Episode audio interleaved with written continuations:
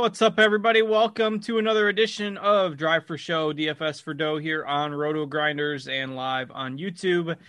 Thanks to all of you checking us out. Uh, of course, many of you probably watching us after the fact or listening on the podcast feed, however, you are consuming it. We appreciate it. And uh, we'll break down another golf tournament this week. We've got uh, kind of a unique event. Uh, with the uh, uh, AT&T Byron Nelson having yet another new host course, so we've got to work that discussion into play. And of course, take a quick look back at last week where I pretty much got everything wrong. So that was a nice, uh, you know, nice Sunday uh, anti sweat for me last week. But uh, that's all right. It's DFS golf. It's a fickle beast, and that's part of why we like it so much. I am Justin Van Zuiden, and I will be the host of the show here tonight. Uh, we'll bring in my two usual co-hosts. We've got Mr. Derek Farnsworth, aka Notorious, on one side, and Noto. Uh, if you got, you know, really any money back last week, you had pretty much a better week than I did. So I used up my good karma the week before. But uh, how was your week there last week? Yeah, so it sounds like uh, slightly better than yours. Uh, ended up going with the full PMAM draw uh, for my main lineup, and that still didn't work out very well. Uh, got a little bit back, and then made 150 lineups in uh, you know the $15 and had two six of six, and I didn't have one guy in my player pool that was at plus two. Um, so that was a little frustrating to see that move uh, late in the afternoon. And uh, I mean, I know Bryson was a little frustrated too after he uh, took the flight home. Um, that was pretty funny to see him come back in top ten. That was uh, pretty impressive. Yeah, so you know, uh, Bryson must follow the TV announcers discussing the cut line, and so surely he didn't think he'd had a chance uh, because the broadcasters always get it wrong. But of course, as we all know now, the wind picked up Friday afternoon. Uh, I think he was like T79 or something when he finished his round and ended up getting to 65 and, uh, you know, had to turn it back around and uh, said he flew back to Charlotte at 2.30 in the morning on Saturday and his tea time was at 7 o'clock. Uh, or 710 or whatever and, uh, and, then he still ended up with the top 10 uh, must be nice out of that so uh, just you know with the casual six figures or whatever uh, when you thought you had missed the cut on uh, on Friday, but uh,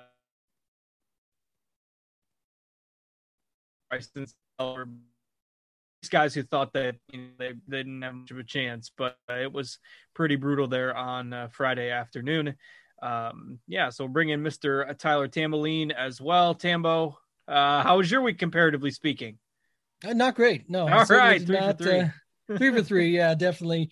Uh, you know, the Bryson, he, he should follow Kevin Roth, get a little bit of the weather report. He should have known about those afternoon winds. The PM AM stacks did come through. I did not have nearly enough of those, nor did I have enough or very much at all of Rory McIlroy, but good to have him back. I think, you know, from a, a golf fan perspective, my, my DFS side of things and the, the year just continues for me. I'm not winning at PGA. I'm winning at, uh, you know, MMA, MLB, NBA, LPGA, PGA will not come through for me yet. So uh, I'm hoping it's this week leading into next week for the major season, but uh, still having a lot of fun with it. I thought from a, a, watching or a viewing perspective and a fan base, you know, the tournament was great to see and good to have Roy back in the winner's circle. It was awesome. Oh, it's nice that your other uh, sport wins can help fund the uh, PGA community. So that's man of the people, right? Uh, that's uh, that's all right. Hey, sometimes you you know you, you take the take the lumps and the wins in the other sports, and uh, well, it all uh, the breaks all even out in the end, right? That's what they say. So uh, uh, one of us is going to have a big week uh, this week or, or next week with a major. Can feel it. So, um, Noto, thoughts on the event uh, last week uh, for you outside of uh, what we've talked about already? Yeah, well, uh, I'm glad we wrote off uh, Rory McIlroy. That was pretty good for the show. Um, yeah, I mean, it was impressive seeing him win. Um, you know, he started off pretty slow on Thursday, put together three really solid rounds in a row. And uh, for me, that last uh, hole where he decided to take the drop, um, very interesting. I don't think a lot of golfers would have actually just taken the drop. I think most would have just tried to chip it out. Um, I didn't really, I don't know. I mean, I saw so many guys hit it in that water, uh, take the drop, and then end up doubling or tripling that hole on that final day. So uh, for him to hit that approach shot onto the green was uh, really impressive. Uh, Abraham Ancer making that run was uh, fun to watch. I mean, he was just nails on that back nine, hitting every green. I think he hit 17 of 18 in the final round. And uh, yeah, I mean, uh, I love that tournament. I mean, it's a great uh, golf course, a great event, and uh, sets up for a really nice finish. if you had Bubba Watson um, and you had a sweat, that was that was pretty rough at the end. Or Cam Davis too. I think he he went double bogey bogey, and I think Bubba went triple triple or something like that on his last two. So um, a lot of uh, blowups there at the end. But congrats to Rory. Golf is in a much better place with him back in the winner's circle. And Ancer had a chance to birdie all three of those holes, uh, which are you know notoriously some of the most difficult holes on the course. So uh, it was a, a, pretty interesting finish there. Uh, while we did kind of get a lot wrong last week, as evidenced by our results, Noto did have the nice call there on Keith Mitchell uh, who was in the mix and in the lead heading into the final round. And, uh, you know, I, I'm the biggest Keith Mitchell fan there is, but had played him the week before. And we talked about how he lost like nine strokes putting on Sunday the week prior. Well, it came out after lock uh, that he was playing, had a busted putter on uh, in that final round. So, uh, obviously, that's uh, part of the explanation for why he would have lost nine strokes putting. and, you know, my take on him would have been a whole lot different had I known that prior to uh, the the tournament starting last week. But uh, unfortunately, that was not the case, and uh, and just kind of went along with everything else. Didn't have the uh, the pieces right, of course. You know, Noto and I weren't on Patrick Reed, so you pretty much could lock in that top ten. I knew that. oh, hey, funny yeah, story. I mean, he he was in my main lineup, so uh, maybe it's not me. Maybe it's not me. It's just me. It's one hundred percent me. It's only me. That's fine. I'll be the fall guy for Patrick Reed. Um, so was that a switch up for you then, based on the weather? Yeah, so all four of my core plays were uh, on the wrong side of the draw. So I tried to tweet out an update and uh, post it in Discord, but I mean it was pretty late Wednesday night. So hopefully somebody saw it at least and uh, just went with the full stack. And you know, Reed was one of the guys that I spent up on. all right, well that's good. I'm glad we've isolated that just to me. That makes me feel great. Um, all right, well let's go ahead and start digging into this week. We've got the AT&T Byron Nelson, which um, I don't know if it's the black sheep tournament on the PGA Tour these days. It just seems to kind of always get a bad rap. Um, you know, it either gets thrown in a bad spot in the calendar. Right this year, it's uh, it's right before the the new date of the PGA Championship, which you know they changed that around a couple years ago. COVID threw a wrench into all this last year, but uh, they've moved the PGA Championship to May, so that's next week. Uh, if you haven't been looking ahead at the schedule. Uh, so we've got the Byron Nelson the, the week before the PGA Championship. Um, we had a couple of years where it was played at Trinity Forest. One year where it was ridiculously hot and there's no trees or anything around, so it wasn't great for the spectators. Uh, and it was just a course that the these tour pros just tore apart. I mean, you saw uh, Sung Kang and and Aaron Wise at you know 23 under par the two years that it was played at uh, at Trinity Forest, and then last year's event was canceled due to COVID. So uh, now we've got yet another new course in the mix, uh, and somewhat of a watered down field, but uh, it's uh, you know it's just kind of been the event that uh, just gets overlooked in a lot of aspects. So. Um, and you know the new course is just going to make it harder to find data and a little harder to find you know talking points because course history just isn't a thing uh, so TPC Craig Ranch in McKinney, Texas, will be the new host course for this event. And uh, Noto, what have you been able to dig up on the venue this week? Yeah, so uh, we shouldn't pretend like we know how it's going to play because we really don't. Uh, we don't have any data to work with, like you mentioned. Um, it is a new course, par 72, nearly 7,500 yards. It looks like the par fives, there's four of them. Uh, they're all going to be reachable by the field. Uh, the longest one's about 570. then potentially two drivable par fours as well. Uh, number six is about 360. Number 14 is about 330. Uh, from the interviews that uh, I've seen, it seems like it's a pretty open golf course. Uh, a lot of golfers are saying, you know, it's going to be a driver friendly course. Uh, Will Zalatoris in his interview today said it's definitely going to favor the longer hitters. Uh, the Zoysia grass um, limits the rollout on the drive, so that's also going to uh, favor the longer hitters. And then he said, um, our Sung Kang, it's his home course too. He also said the same thing. You know, driving is going to be very important. And then just with this being the first time on the PGA Tour, it sounds like it's a five year deal, but uh, you got to think they're going to set it up a little bit easier. Uh, they don't want to, you know, make it too tough to where golfers aren't going to want to come back next year. So I expect it to be really low scoring, but obviously I could be really wrong about that. Um, Jordan Spieth, you know, he's from Texas. He said it's a second shot golf course. So we're getting all kinds of different uh, narratives to be played this week. I've also heard hey, if it's going to play easy and the greens are going to be hit, then it's going to turn into a putting contest similar to you know John Deere or something like that. So I don't really know. Uh, I'm definitely favoring off the tee um, and approach and just taking my chances with ball strikers. I do think around the green's not going to be that important because you're going to have to make a lot of birdies to contend. And uh, sounds like chipping's fairly straightforward around here. At least that's what I'm uh, getting from the player interviews that I've read so far. All right. Uh, yeah. So it does seem like a course that is going to favor the longer hitters. And if you look at the layout of the holes, um, you know, there's some longer par fours three of the par threes are 200 plus.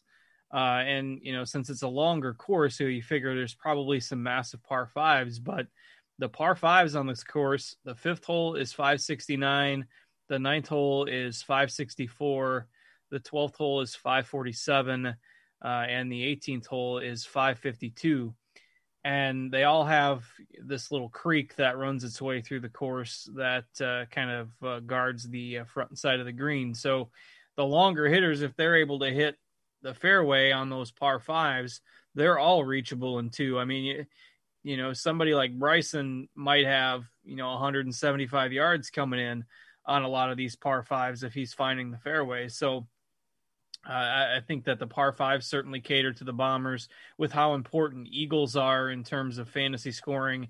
You get somebody that makes, you know, three or four Eagles over the course of this week uh, I think that's going to make a big difference. So um, I am, you know, kind of taking that bomber narrative and, and running with it. So uh, we'll see if that holds true. And like Noto said, it's you know it's impossible for us to to say with confidence that we know how the course is going to play, and we're just going off of you know data and and quotes. But uh, that's you know that's what we have to go off of here. And if you can get an advantage and that ends up being how it plays, and you play all the bombers, then you know it's advantage you. So um, Tambo, your thoughts on the uh, the layout of the course here this week?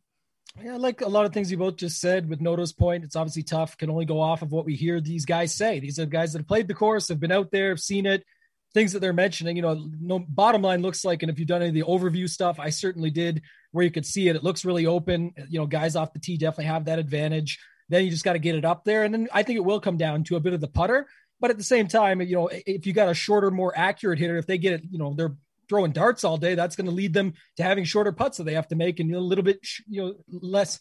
The, the greens won't be as fast. I'm trying to say, and things like that. I think we'll have it. You know, we've got a major next week, like you said. I think they're trying to set it up. I'm with your mindset there, cards. The way you're running with it, you know, eagle makers certainly sounds like a good thing. I'm not sure if we're running off a cliff together, if we're running into the promised land here, but uh, I'm going to get after the upside. We don't know enough about anything else. I don't really care as much about the 2008 and the 2012 nationwide or the Corn Ferry Tour second round, second stage qualifying. Like it's cool that they've seen it and they've been here before, but a lot of that stuff, the sample size is so limited from so long ago that, uh, you know, Spieth and Brooks coming T26 here, and not getting out of the second stage many years ago, really has nothing to do with who they are today, right now. This field, the setup, all the things in, in, included in that. So uh, I'm, I'm going to be targeting upside. You'll hear me talk about it throughout all the guys I'm going after. Scoring upside, you know, six out of six is going to be big this week if you can get through because there's going to be so many points out there to be had.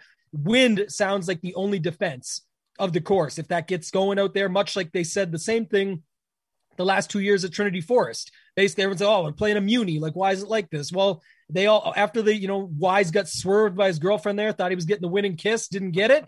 The the bottom line was in those final interviews is the win never showed up, and that's why those scores were out there. No different than when Sung Kang got it done. So uh, as as long as there's not much wind here, and it doesn't look like there will be as of right now, I think the the scoring is going to go super low here.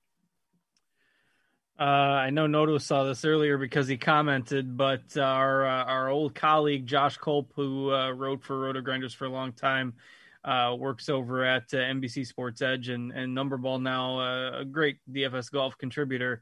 tweeted out earlier today. wasn't sure if this was a sign, but he was doing the old, you know, digital horses that are going around these days, and I believe his horse is named first round leader and the uh, the horse right above him in whatever race was about to happen was named Jordan Spieth. So his screenshot shows Jordan Spieth, first round leader, right underneath it. So uh, if you're into those kind of uh, zodiac signs, if you will, go ahead and bet Jordan Spieth as your first round leader this week. And uh, you know if he says it's a second shot golf course, maybe it is. But uh, yeah, I'm with Tambo. Uh, if we're going off the cliff, we can at least we can catch each other at the bottom together uh, yeah. and uh, commiserate that way, and you know, and come back up, uh, hike it back up next week. But um, yeah, interesting, and, and I'm kind of with you. I think it's going to play pretty easy. They don't want to scare all these players away and go with all these tricky setups, tricky pin placements, get everybody all you know upset about the the, the course and not want to come back uh, for the you know next year as part of this five year deal. So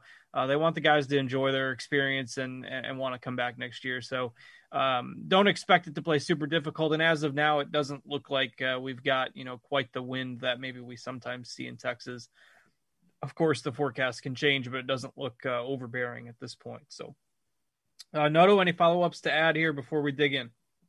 Uh, I was just gonna say, I don't know if I missed this a couple weeks ago or what, but uh, Jordan Spieth got COVID and hasn't been able to practice for a couple weeks. Did you guys see that? Yeah, I, I hadn't that seen that either.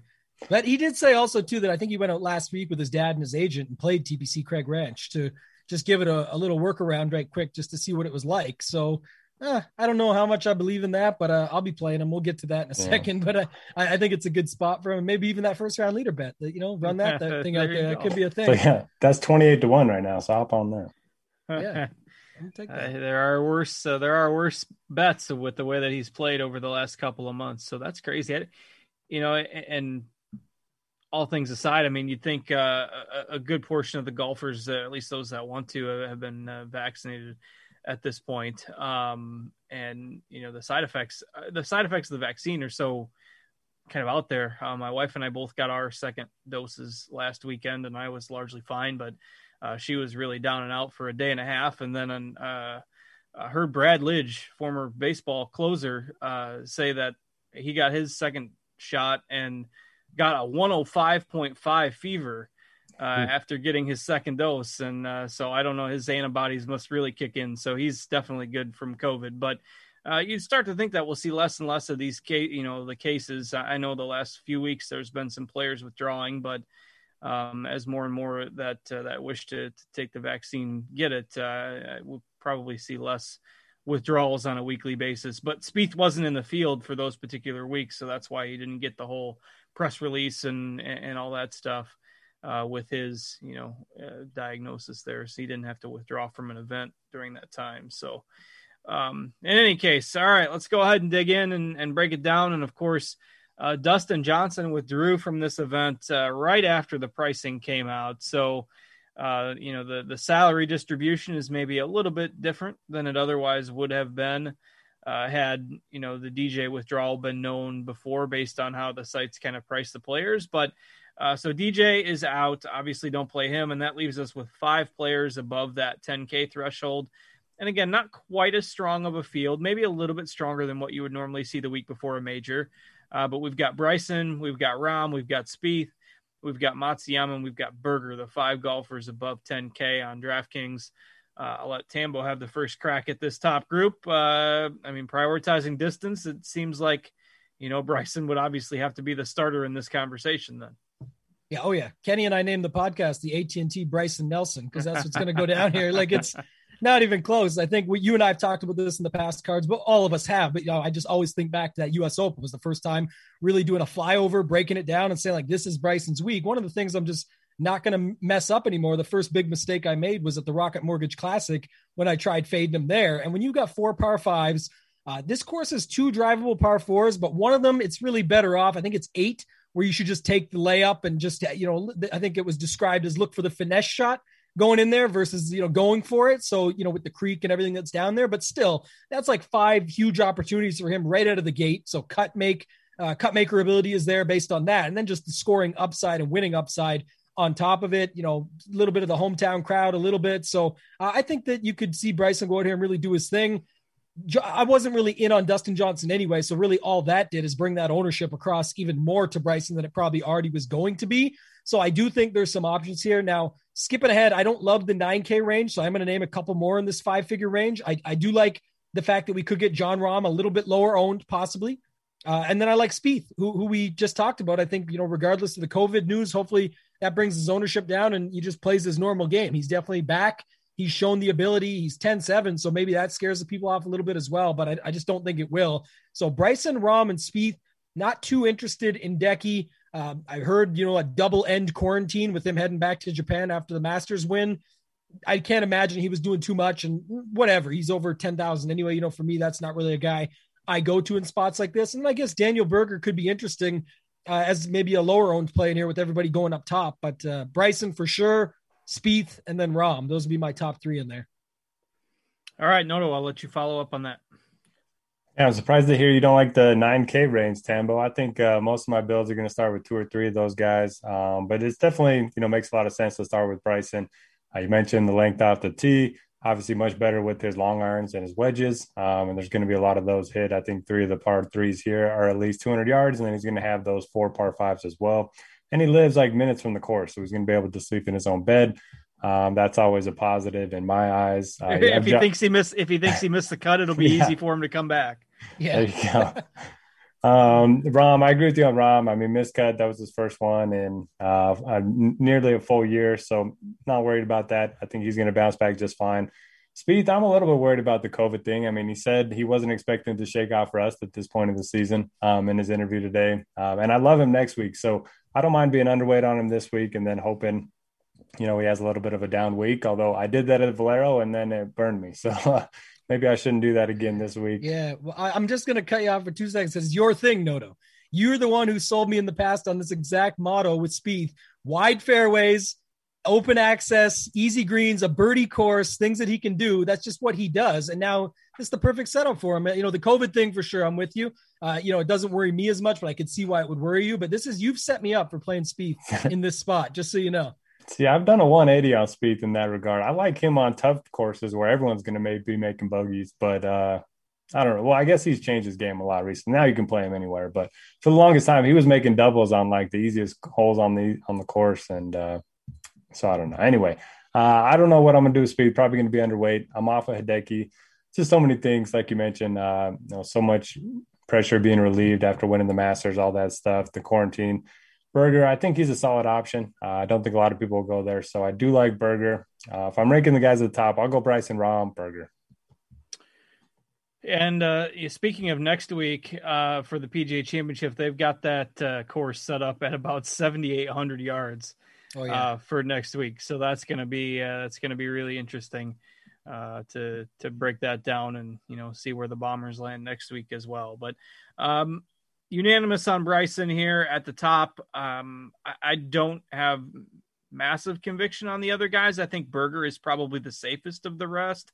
You know, with the Matsuyama, the concerns that Tambo mentioned, Spieth, the concerns that Noto mentioned, and Rahm, you know, just not looking sharp last week, and this being the week before the major.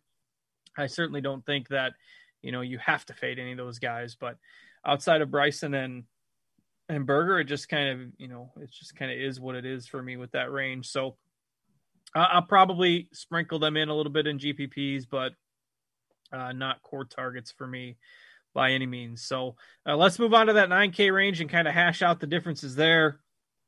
And I mentioned with this being maybe a little bit of a weaker field, uh, these guys, some of them at least, do feel a little bit priced up. I mean, Burns, Leishman, Palmer, all guys that maybe you're not used to paying 9K plus for.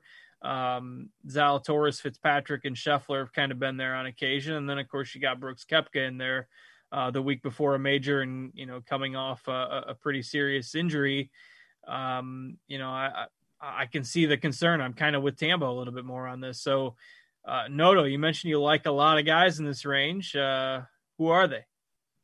I'll start with Zalatoris. Says he's been playing uh, tournaments at this course since he was 12 years old, and he's been playing them with Scotty Scheffler, uh, both Texas guys, both live in the area. So I certainly think they make a lot of sense. Uh, Zalatoris coming off the miscut, not worried about that one bit. Uh, number two in this field and strokes gained on approach. Uh, Scheffler has just been playing great. Um, you know, he's more consistent than people think. I think he's only missed two cuts in his last uh, 15 events or something like that, and again, another guy lives in Texas. I think that uh, he should play well here on a course that hopefully rewards distance off the tee and ball strikers. Ryan Palmer has the course record here uh, with a 61, so he's familiar with the course. He said he's played it a bunch of times, um, and he's been playing some great golf too. So I think a lot of a lot of those uh, make sense. You can play two or three of them um, if you skip the 10K range. And then Fitzpatrick, you know, I like Fitzpatrick because he has the same exact game as Brian Harman. Um, you know, hitting a lot of fairways, okay with the irons and then uh, an elite short game. He's been playing so good. I think he has five top 11s in his last six starts. uh, something like that. And he's much better off the tee than you might expect. He's gained a little bit of distance. He hits a ton of fairways. So if it turns into a putting contest, we don't really know. Um, then he's going to be right up there. I'll certainly like him next week as well. Uh, I'm not going to have a ton of Brooks, but you know, if he he certainly has a lot of winning equity, a lot of miscut equity as well. But uh, he just didn't look great at the Masters. You know, he was limping all over the place. And then Burns coming off the win, that's a fade for me. Leishman kind of like him a little bit better next week. All right, uh, Tambo, your thoughts on uh, this range that maybe you're not quite as high on? I just scare a lot of you know scary situations here. A little bit of the chalk congregating there. The narrative around the Zalatoris and Scheffler since they were 12 years old playing here. All of that. From a stats perspective, they look great. They score. They can do it. Like it, it all adds up there. But uh, like I said, I guess my thing would be like Zalatoris versus Berger. It's 400 bucks more. Berger's, you know, looking to be around the same ownership. So you're kind of just picking your poison, but one wins tournaments and has won tournaments and, and Zalatoris contends in them. The other thing about Zalatoris is a lot of people, if they don't know him from before or go back, like the reason he didn't win a lot on the Corn Ferry Tour and came in the top five and top 10. And I know that can play here. Don't get me wrong. I'm just saying that, you know, that was because of his putter. And so what worries me a little bit here is if it does become a putting contest, is that, you know, he'll be making pars or birdies where people are making eagles or birdies and, and he's you know getting left behind at 9.7k so uh, always love zalatoris. It's just saying with the price factored in the ownership factored in and all of that. Uh, i do like the scheffler play a little bit more noto so i do like that call. Uh, i like ryan palmer. Forget the the record aside just his game. And the other thing too is I like Bryson so much more than Rahm at the top, but it's not like I this course can't set up well for Rahm. We just touched on it a little bit, and the the Rahm Palmer thing has been just never ending. So I don't know if it's a narrative anymore or just a, a coincidence, but they do play well at the same type of courses. Palmer knows the course. He's long off the tees, pretty accurate. He makes birdies himself, eagles, etc. So uh, I like uh, Scheffler and Palmer are the two guys that I do like in this range. The more I've thought about it and gone on. I have uh, written up Zalatoris and, and Palmer in my article this week, so those two would be my favorites. Um, Maybe we'll put Scheffler next after that, but it's pretty close. Uh, definitely a clear Zalatoris and, and Palmer one two for me though. Um, you know, I, I think Palmer's another one of those guys that maybe doesn't always get the attention or respect that he deserves. Though his ownership is a little bit higher, our projected ownership on him a little bit higher than uh, what I had kind of originally anticipated. Um, you know, the way he's been playing, he, he definitely deserves more attention uh, in the media and whatnot than than he actually gets. So uh, we'll give him some credit here, and that'll uh, I'm, I'm, sure make him feel a lot better. So, uh, all right, let's go ahead and move down into the 8Ks, uh, and you know this is where you can start to notice a little bit more that the the field is a little bit thinner than uh, than what we are usually seeing. I mean, our previous value play, the Schwartzel that I've been on for the last couple of months, he's up to 8100. Aaron Wise up to 8300. Luke List up to 8400. Uh, you've got Thomas Pieters in the field this week, and you know even Siwoo Kim is up in the high eights. So uh, it's where your lineup your lineups are going to look a little uglier, uh, relatively speaking, this week than they have uh, the past few, or that they will next week at at a major. So uh, this is the range where it starts to become a little bit of a struggle for me. Uh, if you're prioritizing the distance, obviously Pieters is a golfer who is very long and and, plays, uh you know plenty of distance off the tee and with his European Tour stats. We don't see him on the PGA Tour quite as much, but uh, definitely a guy that that can get it out there, you know, 340, 350 yards on, on some, you know, holes that uh, that allow for long drives. So uh, Luke List certainly long off the tee as well. Uh, so if you're playing the pure bomber narrative, those are certainly a couple to like. Um, Tambo, I'll, I'll stick with you. Your thoughts on this 8K range? Yeah, I don't really love this range. I guess I like this range even less than the 9K. It's the 7K is where it starts to heat up for me. But uh, you know, you mentioned list. He's definitely on the list. So we'll play him. You know, he's got he looked good last week. It was actually a solid week for him overall. Uh, you know, wasn't quite there, but you know, it was a, surprisingly enough, it was the putter that kept him in on Sunday. So, you know, that's something you like to see for a guy like Luke List. Everything else with his game looked pretty good. I do, I really do like Charles Schwartzel. You, you talked me into him a little bit there last week and just keep riding the hot streak with him. He looks pretty good out there. I think most will tend to go down below. If I'm going below him, it's Mitchell. Uh, I know Champ's got a pretty good long game himself, so he could fit in there, but not, not a lot of love in here, man. What you know, I want to get your guys' thoughts on the ones at the top here. So uh, Day, Siwoo Kim, you know, those are where I'm having a little bit of trouble. I guess Pieters is in play, but surprised to see the ownership where it's at for him too. It's not like uh, a slam dunk play for me or anything like that. So not not in love with this range, but interested your guys' thoughts on Day and Kim at the top. I tried Day last week. That was enough of a sample for me for a while, so I'm out on that. Um, and Kim, I, I could maybe be swayed a little bit on him, but uh, go ahead, Noto. Yeah, I actually do like Day a little bit, not for a single entry or anything like that. But uh, when he makes a cut, he posts a lot of top 20 finishes. Uh, hasn't finished outside of the top 35 since November in the cuts that he's made. And he did gain off the tee on approach and around the green. He's just been terrible with the putter, which is so weird for Jason Day. So I'll have a little bit. Looks like he's going to be, you know, less than 5% owned. Don't mind the Siwoo Kim call. Um, Harris English, I want to believe in him again, but his approach numbers have been so bad. I mean, he's losing like two or three strokes every tournament on approach. So uh, if that matters this week, that's going to be hard for him. Uh, he still rates out well if you do zoom out a little bit. I like the Pieters call. Um, he's quietly put together five straight top 30 finishes worldwide, four straight top 15 finishes. Um, he hasn't, like you mentioned, he hasn't played a lot on the PGA Tour. He basically plays the majors and then the alternate field events. Um, those last five events: U.S. Open, the Open Championship, U.S. Open, Puerto Rico, and Corales. So uh, quite a mix of events there. But uh, you mentioned the distance off the tee. I think he makes some sense. And everyone else just feels so overpriced. Luke List, Aaron Wise, Keith Mitchell, they were all in the six Ks last week, and now they're you know in the eight Ks. So, and they're going to be pretty popular too. Um, that scares me a little bit. They make sense for sure, but I don't think I can get to the field average on those three. Yeah, it's uh, not a uh, a deep range for me. I mean, I'll play some Pieters and and List and uh, because of the bomber narrative, and Schwartzel because uh, he's done okay by me the last uh, couple months. So I will probably ride that wave until it it crashes. I mean, if you haven't been on Schwartzel for the last couple of months, you're not going to want to hop aboard at 8100. I get it. but for those that have climbed aboard, we'll we'll go ahead and, and keep the wagon churning forward and, until he gives us a reason not to. Um, Champ, I think, is fine for GPPs uh, with his distance, but you know he's certainly not safe.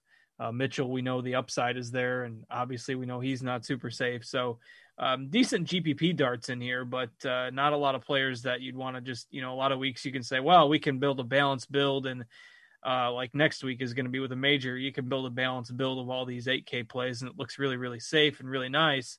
Uh, that's not necessarily the case this week. I think you'll see a lot more people going with the 9Ks and, and Bryson, uh, and then dipping in the 7Ks and kind of skipping over this range and in like single entry or, or main lineup type of build. So, uh, Tambo, any follow ups on on some of those guys?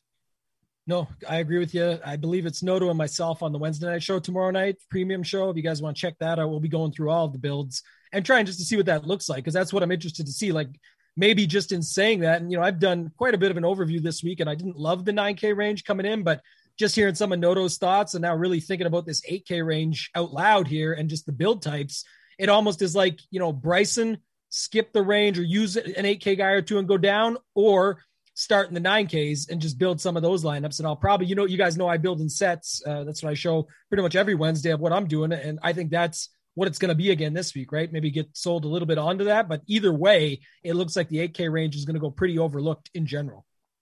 I will be watching you two on the Wednesday night show just to make sure you X Rickie Fowler out of your player pool and you don't try to cross that bridge again. Um, you know, are, are, we good? We're good on Fowler. You, got, well, you remember uh, hey. last week what we said? Go ahead, Noto. You go first. Go ahead. I mean, wrong side of the weather draw. It wasn't his fault. oh yeah. No, I was gonna say that Cards and I. We it was this show last week when we discussed it, and we said I said, maybe you saw him. I said, I'm off Ricky now, which I stuck to. I said it, uh, but I'm oh, off Rory too. So I said, I'm going to go with Jason Day. And of course that didn't work out. And it was Rory was the real one. It's the real Rory at the top. So should have went with Rory McIlroy and that would have fixed it all and left Day and Fowler out of this stuff. But uh, yeah, definitely not in on Fowler anytime soon after I that last week. I didn't remember that I actually talked you off of him. I couldn't, uh, I couldn't remember where we landed on that. I just know that you guys talked about him. Uh, and he sits there, believe it or not, as the only player between 7500 and 7800 that has not posted a top 10 this year. Uh, everybody else priced in there Uihlein, Munoz, Knox, Ortiz, Howell, uh, Stallings. I mean, all these guys. Villegas even has some top 10s, uh, and Fowler has none. So uh, poor Ricky. I know he looks cheap in this field, but uh, it's uh, it's throwing away money until we we see something out of him. Um, not to, not to try to pile on Ricky here, but uh, All right, Tambo, you mentioned you like some plays in the 7K range. I forget uh, I forget what uh, quote you used, but uh, you, you, feel like digging in a little bit here to these 7K golfers. So, uh, what are some of your favorites? Yeah, I forget the quote too, but I do like this range, so we'll go with that. I, I like uh, Taylor Gooch right at the top, 7,900. He'll be popular, but I think it's for good reason. Again, he's one of the guys that's basically you know, not much of a difference between him and some of those priced up 8K guys, and he's sitting there at 7,900. So uh, I'll certainly go there. Charles Howell, Carlos Ortiz, those guys both have upside. Howell's actually been playing some really good golf, so I think that's pretty interesting. But Ortiz is a guy, uh, one in Texas already, Texas resident. That sometimes helps. But I think, again, this is where you're going to be taking on some of that risk, but realizing that if you do get them through, talk about some upside over the weekend with a guy like Carlos Ortiz that you can get. Same with Munoz. Uh, same with Scott Stallings. One that I don't like in here, well, I mean, I'll just stay on the top of the range so I don't talk all day because I do love this range, but uh, I don't know if I'm loving that Doug Ghim chalk. And I'm a Doug Ghim truther, been on him quite some time, but there is way too many plays in here for me to get stuck on him. And, and I know that we normally talk about this in the 6K range. And yes, we do have 100 guys in the 6K range that we could bring this point to. But remember, in these 156 man events and the way they've been going, uh, the chalk is congregating in the bottom sevens or the mid range sevens. And that's where on the Monday review shows I've seen the last couple weeks that the biggest difference has been made. And so for me to get behind Ghim, another guy who can be pretty bad with the putter at times, I, I do see here, Noto, you've got him tagged up. So, I mean, you have to sell me more than I already love some Doug Ghim. I guess the issue is I've got Snedeker, more, um, I even like some Ben Martin. Like there's just so many guys. Straka, Kizzire. There's so many guys under 10%. Hoge, name them all. But uh, sell me on Doug Noto, or let me know your thoughts on this range because it's tough for me to go there with that much ownership. Yeah, going to be popular for sure. Um, but I think rightly so. Uh, like I said, I'm just going to play the guys that I like, look to differentiate elsewhere. Uh, he's went to college in Texas. Uh, his ball striking has been great. Bentgrass is by far his best putting surface, and these are the first bentgrass greens that we've had in quite some time. There's another guy that I'm going to talk about, uh, who I'm sure Tambo is going to know um, in the low 7K range about Bentgrass greens. But um, yeah, I mean, the ball striking, he's one of the best in the field. Um, 23rd off the tee, third in approach in my model, and uh, 54th in strokes gained putting on Bentgrass. So not as bad as you might expect. Uh, the ownership's going to be there, no doubt about it. But I do like Ghim quite a bit. I like the Taylor Gooch call, um, one of the better iron players in the field, coming off a nice finish. Uh, Carlos Ortiz, man, he just fell apart. He was three under par uh, heading into his 18th hole on Saturday, finished uh, six over for the tournament. Um, or no, he was five under. So he was 11 over on his last 19 holes. Um, so I don't mind going back to that. He's actually much longer off the tee than you might expect. He's a very good putter. So it kind of all just comes down to uh, his iron play. Everyone else in this range, I don't know. I mean, Knox doesn't really seem like a good course fit. Uihlein, uh, he's been playing well. Yeah, I don't know. I don't have a ton of conviction other than Ghim and uh, Gooch in the 7K range. All right, uh, Tambo, what does that make you want to do with Ghim now? I still don't want to play him. I guess my, my bigger thing is that there's just, I get it and it all makes sense, but uh, I like Snedeker. He's been playing some really good golf. Uh, I like Moore. The thing about Moore is like you look at again, you can't get much out of the stuff that we're bringing in. We're trying to talk about as much information as we can to make some sense of it. But one of the things I saw that stood out to me was just his run on TPC courses and low scoring courses is is pretty strong. And I know he's not the longest, but he's extremely accurate. That's why I said some of these little bit shorter, but pretty accurate guys. And those par fives aren't super long, so there is still some opportunity there. So I like a guy like him.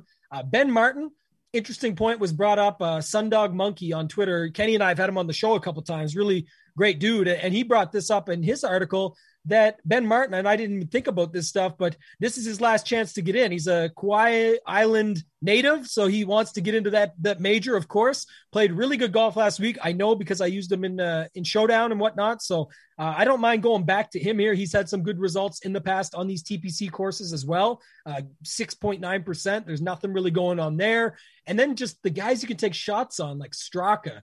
Kizzire, Hoge can just score, man. Hoge's a great play, I think at 7.2K. We like our Johnny Vegas. I'll say it for you cards. So we'll go back to him. And then Noto will save the uh, 7.1K range for you. But uh, a lot of guys in here that you can play, man. And I'm with you on, on some of them. And, you know, definitely the one you got tagged, I'm in on. So talk to us about your man, Patrick Rodgers. Last week was, I thought it was it, man. I thought that was going to be it. Yeah, three rounds under 70. Um, pretty good. He just, uh, you know, had to fall apart on Saturday. But uh, that was actually good for me because I didn't have any of him.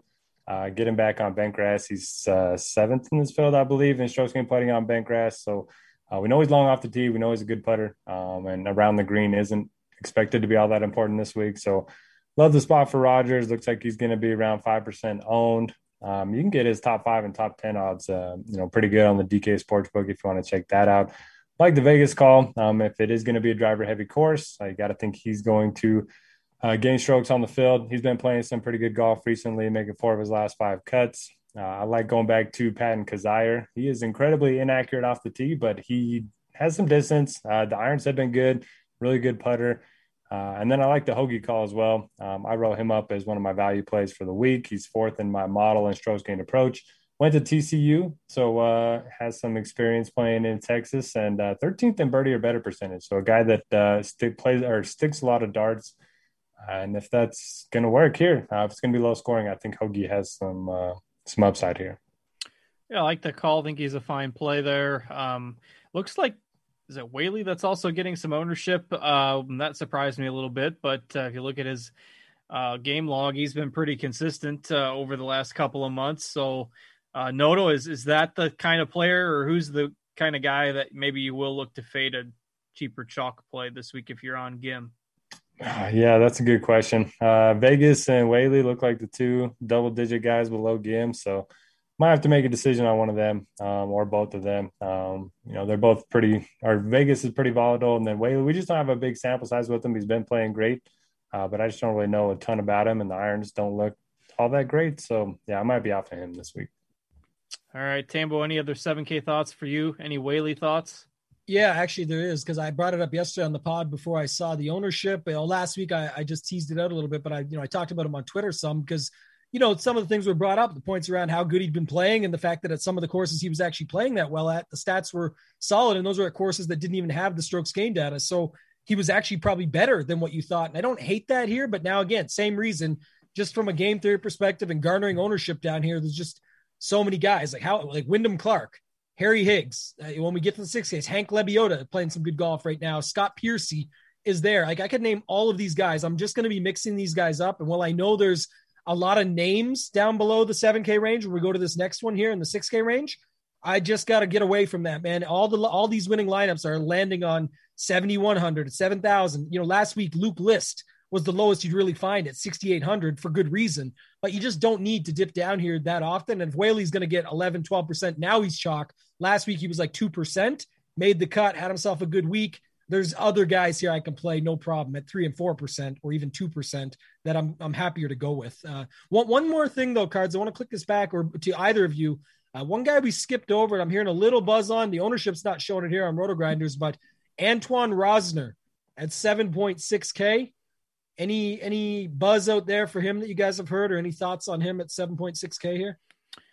I mean, he's a guy that uh, won on the Euro Tour back in March uh, has some pretty decent Euro Tour results, uh, but surprised that you know where what generated the buzz? Was he on somebody's show this week or yeah I think you got yeah just because now there's so much conversation. Like for example next week at the PGA we've got Garrick Higgo in the field and we're gonna you know be talking about that because of his stuff going on. I haven't heard much mention about uh, John Catlin here, another guy that's down at 7.2K. Uh, I, I joked with Kenny yesterday, the real the real Ricky because him and Ricky were the two guys that got the sponsors exemptions into the PGA championship. And they said, yeah, well, one of them hasn't had a top 10 yet. And one of them's won three times on the Euro tour in John Catlin or Caitlin and, or Catlin, sorry. But you, uh, you know, Antoine Rosner is a guy that I've heard more people mention already. And I'm not sure if it's just projection sites out there or things like that are pumping it up, but I have heard a little mention on him. So I'm not sure if, uh, he'd be worth a look here at 7.6.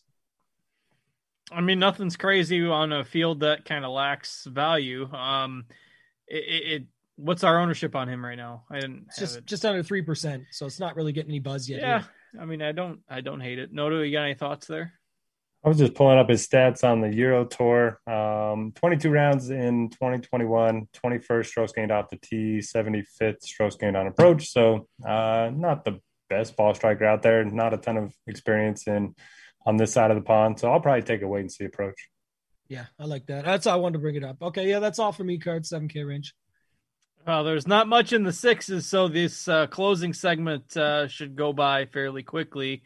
Although Tambo did mention a couple names there, I'll throw it over to Noto first. Uh, you got anybody that you're uh, feeling good about punting with this week, there, Derek?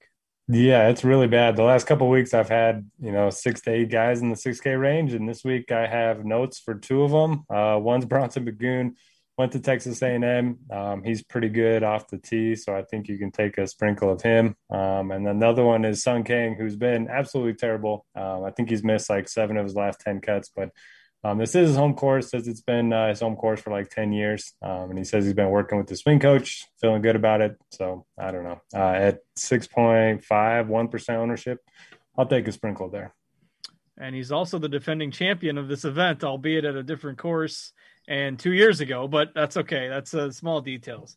Uh, I put him as the YOLO play in my article this week. Uh, nice. Curious to see where the ownership gets. I specifically listed YOLO play only uh, next to him. So uh, yeah, that's there's not much down here this week. But uh, Tambo, you mentioned a couple names there. You got anything interesting? Uh, yeah, like I said, there's there are more names than anything. Don't get me wrong, but I, you know, I'm not going to really risk it on some of these. I've already heard a little bit of conversation around some of the Walker Cup team members. You know, Cole Hammer, Pearson Coody, those guys. I'm not going to go there, especially when I heard that they were, uh, you know, having some issues last week with a little bit of liquidity. I know they got the win, but I believe there was some uh, rough water that they might have drank or something like that. Little t- Tyrrell Hatton effect. So uh, I'm not too interested in going back to that. Good for them on getting the win, but uh, hopping down in here, a couple guys for me. So Troy Merritt, guy that I'll play. Uh, if you look back, just you know, again, comes back to scoring numbers and upside if he makes the cut. But at some of these, you know, high, some of these lower scoring events is where we've seen him pop up. So I don't hate that. Uh, Noto had another one there in Burgoon, who I liked. And then uh, Michael Gligic is a guy that I was following last week, uh, fellow Canadian, of course, but there's no bias here. Played some good golf, can go low, uh, had himself a decent Sunday. His his bogeys were in there, don't get me wrong, but so was his eagle and his multiple birdies. We're going to need that here. It's wh- whether or not he can make the cut. That's really what it's going to come down to. So um, I'll just check through here and see cards. Did you have anybody else? And I'll just round it out. Maybe I might have a couple more here. I do not. Uh, I think we've touched on anybody. Um, you know, if you want to play the bomber narrative and uh, somebody who can't putt uh, but can hit it a mile off the tee, there's always Will Gordon. Uh, but uh, the recent results are pretty ugly there. Um, what about Bo Hoag? Bo Hoag was the other guy. He's missed He's, five, six cuts in a row now. So it's 91st, 81st, 98th, 71st, 96. So he's like right on the cut line every single week. Um, one of the weaker fields he's played in. I don't mind him. Let me see. Uh, I just saw here too. TJ got him tag. I was like, I don't. I've heard a little bit on Bo Hogan. I'm not sure why, but uh, I played him at like you know narrative based situations where his grandfather worked with the uh, you know with the course designer or whatever things like that. But you know, I don't. I don't know. So hmm. I'll have to think about that one. I do like uh, TJ's note here at the bottom though. You know, utilizing them on FanDuel where the stars and scrubs builds are quite viable. I, I do like that call quite a bit. I think that's an interesting way to go about it. Uh, the only other guy cards I had here was Mark Hubbard, guy I'll always play at scoring tracks like this. It's uh, you know definitely hit or miss, but I'll, I'll chase that because he can pop up two eagles, make a cut, and then pop another couple eagles on the weekend, and that might be all you need as your sixth man in. So uh, I don't hate a guy like that in my lineups as well. All right, Noto. Anything else before we hop out of here? No, uh, let's build our bankrolls for next week. All right. Best of luck, everybody. We'll get out of here for this week. We'll be back next week for the PGA Championship, maybe trying to line up a special guest as well. So we'll see if we can get that accomplished. Uh, but uh, in any case, the three of us for sure will be back here next week breaking down the uh, PGA Championship for you.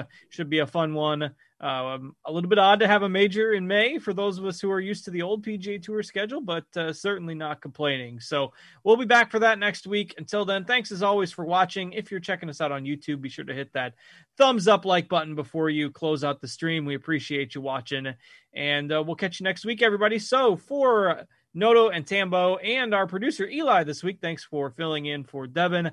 I'm Justin. Have a great week and good luck, everybody.